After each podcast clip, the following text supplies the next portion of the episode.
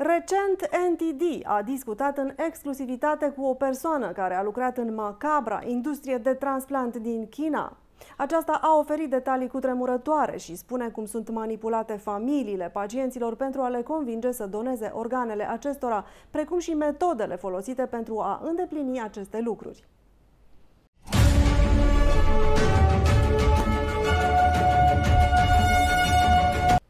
Bună ziua și bine ați venit la NTD România, sunt Diana Jiga.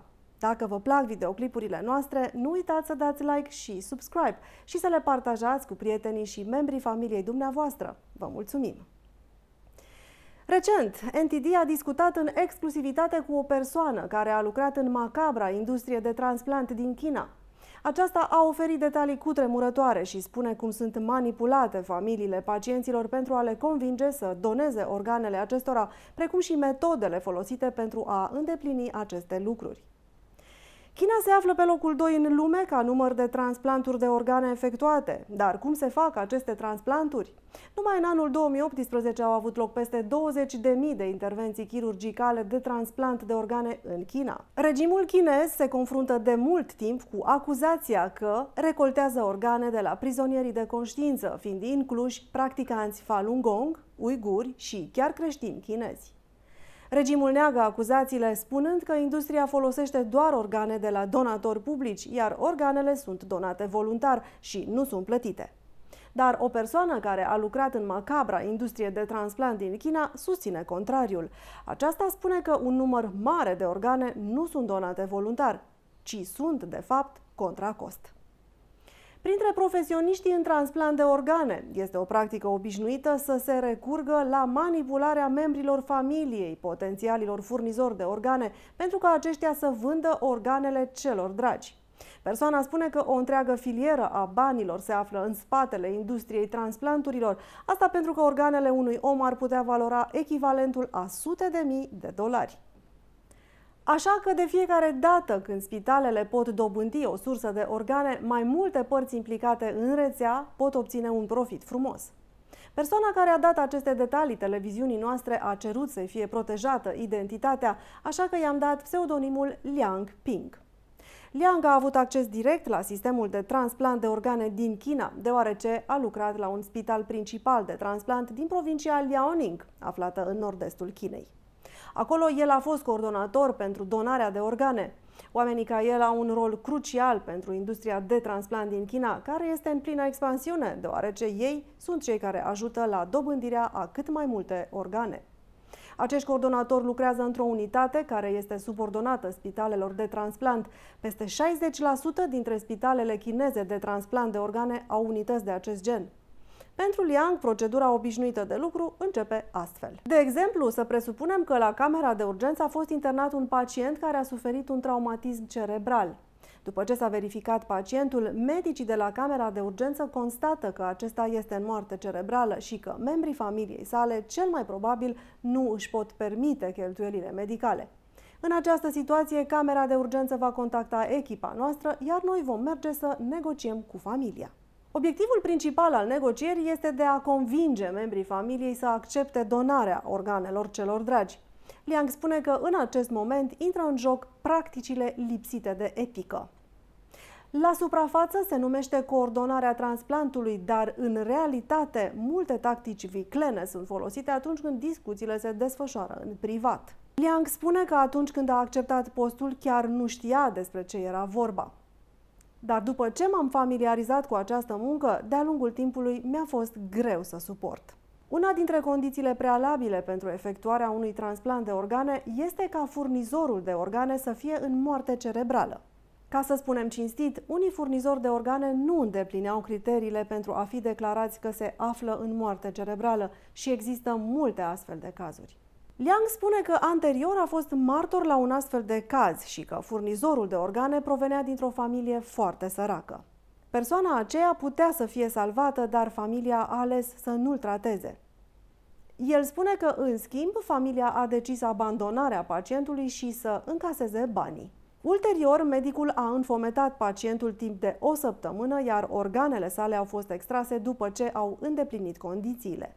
În multe țări, inclusiv în SUA, este ilegal să plătești pentru organe. Una dintre îngrijorări este că cei săraci ar putea să cadă pradă comerțului cu organe. Dar Liang spune că în China săracii sunt exact cei vizați de coordonatorii de transplant de organe. Adesea, coordonatorii verifică situația financiară a potențialilor furnizori de organe înainte de a se adresa membrilor familiei acestora. Dacă familiile sunt lucrători migranți, cel mai probabil negocierile vor avea succes. Muncitorii migranți se numără printre grupurile cu venituri mici în China. Liang spune că săracii devin ținta deoarece adesea ei nu își pot permite facturile medicale mari și sunt mai vulnerabili. Dar coordonatorii noștri de organe au găsit un truc care le este deosebit de util. Coordonatorul de organe caută cea mai lacomă persoană din familie, persoana care are mare nevoie de bani și merge să vorbească cu acea persoană. Odată ce ați obținut acordul acelei persoane, aceasta va merge să-și convingă membrii familiei, spunându-le că pacientul este oricum pe cale să moară și că nu vor putea obține banii după moartea lui. Liang a fost martorul unui astfel de caz. Pacientul avea aproape 30 de ani și a fost internat la secția de terapie intensivă. Mai târziu, spitalul a declarat că se află în moarte cerebrală. Era destul de tânăr, așa că organele sale erau extrem de bune. De asemenea, grupa sa de sânge era foarte bună, avea grupa 0. Cei cu grupa 0 sunt donatori universali și pot dona pentru oricare altă grupă de sânge. Deoarece acea persoană era tânără, era necăsătorit și nu avea copii, atunci când colegul meu a contactat familia la început, părinții pacientului nu au fost de acord să-i doneze organele. Dar colegul lui Liang a aflat mai târziu că sora mai mare a pacientului era destul de lacomă și avea nevoie de bani. Totodată, sora era cea care plătise facturile medicale pentru fratele ei. Ca să spunem corect, a trebuit să-și vândă fratele mai mic pentru bani, pentru a-și achita datoria. Colegul lui Liang a contactat-o pe soră, iar ea a fost de acord de dragul banilor.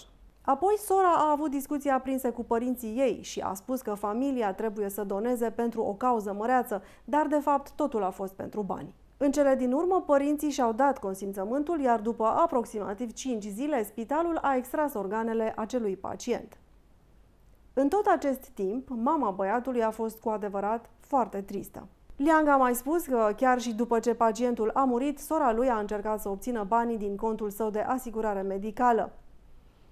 Imaginați-vă cât de lacomă era această persoană, nu a renunțat nici măcar la banii din contul de asigurări de sănătate al fratelui ei după ce acesta a murit.